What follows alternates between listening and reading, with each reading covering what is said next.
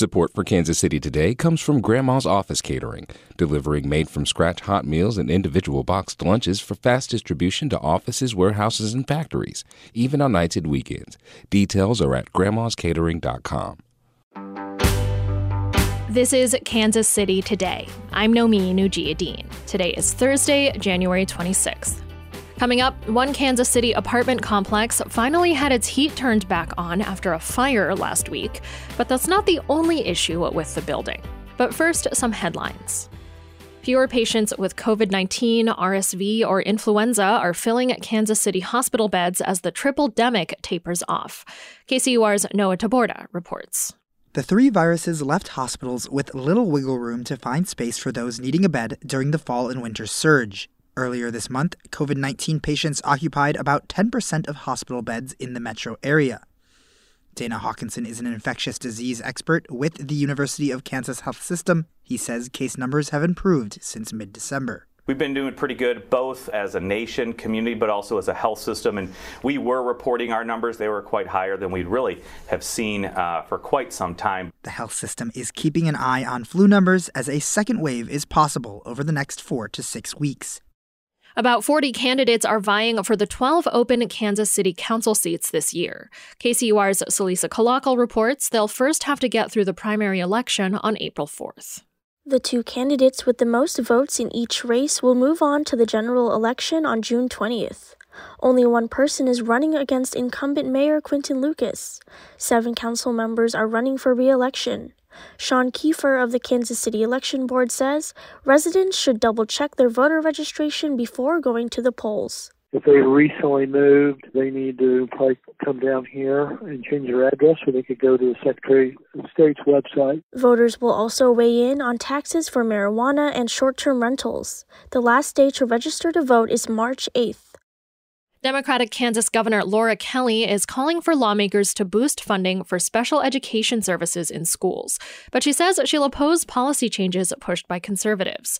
Lawmakers last year pursued a bill that would create more oversight over lessons and scrutiny of topics like race and sexuality. In the State of the State address Tuesday, Kelly urged lawmakers not to advance those types of policies again. I will resist politicians who want to score political points at the expense of our students and our families. Our students should not be used as political pawns.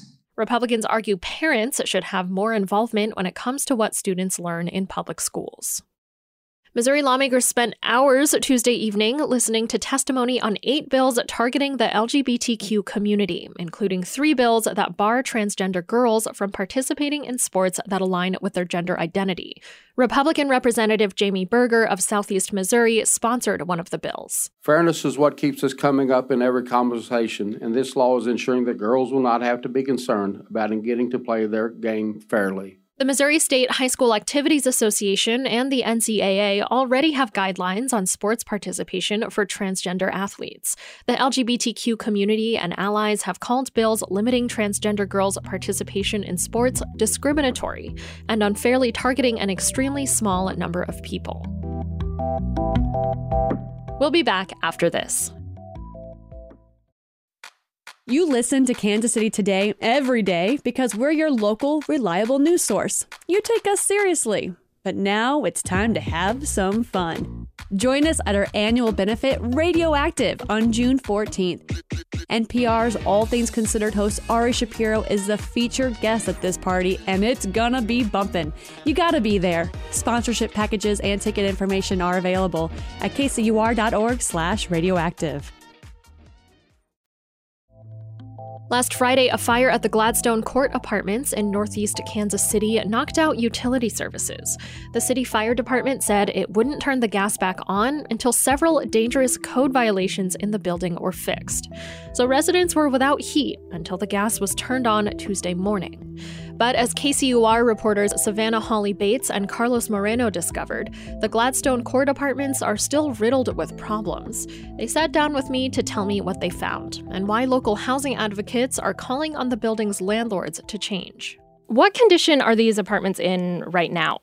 So, the apartments look honestly abandoned from the outside. They're a 48 unit complex. Only about 12 units are occupied currently. which leads to a lot of break ins. Um, there's broken windows that haven't been fixed, some doors and windows are boarded up.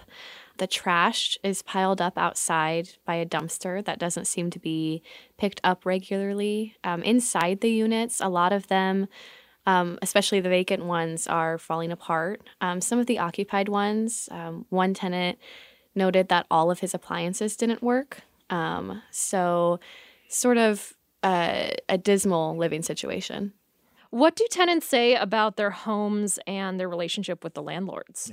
Yeah, as Savannah said, their, their homes are in general disrepair. They're cold, they're, they're dark, and, and they struggle keeping their appliances turned on. They, they say they have rarely, if ever, have seen the, the owners of the apartment complex on the grounds. They've seen people from the property management show up occasionally, but they've made complaints, they've made calls, they've written letters, and rarely, they say, have seen their the owners of the property on site.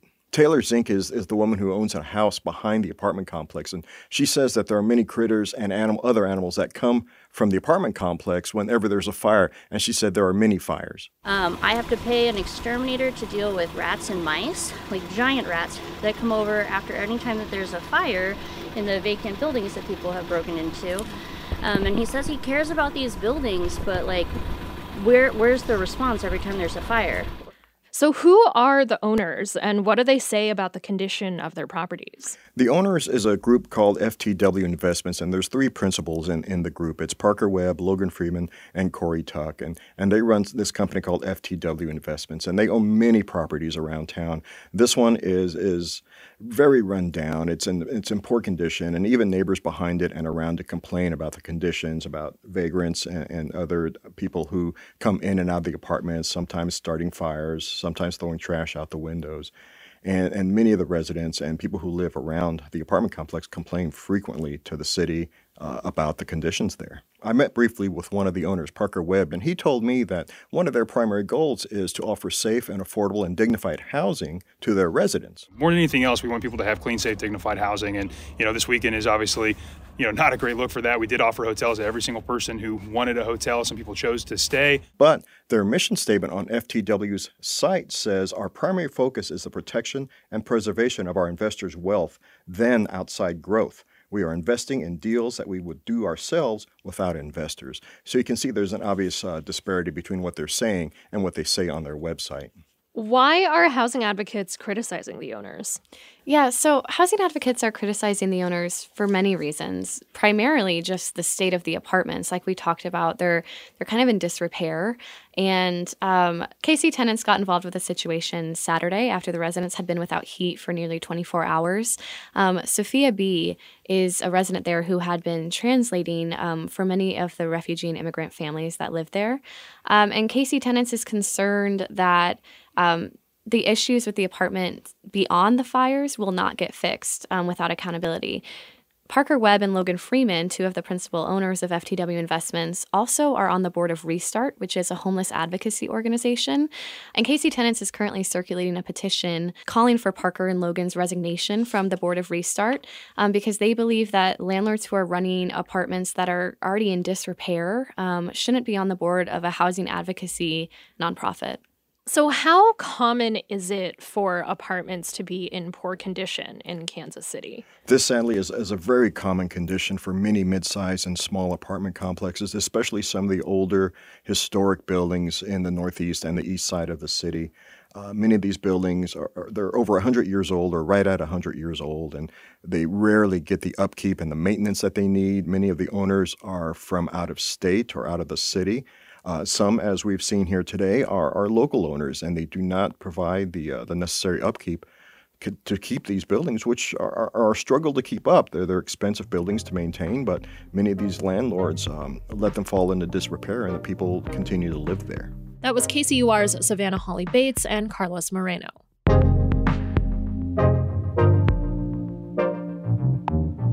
This is Kansas City Today. I'm Nomin Ujiyediin. This podcast is produced by Trevor Grandin, Byron Love, and KCUR Studios.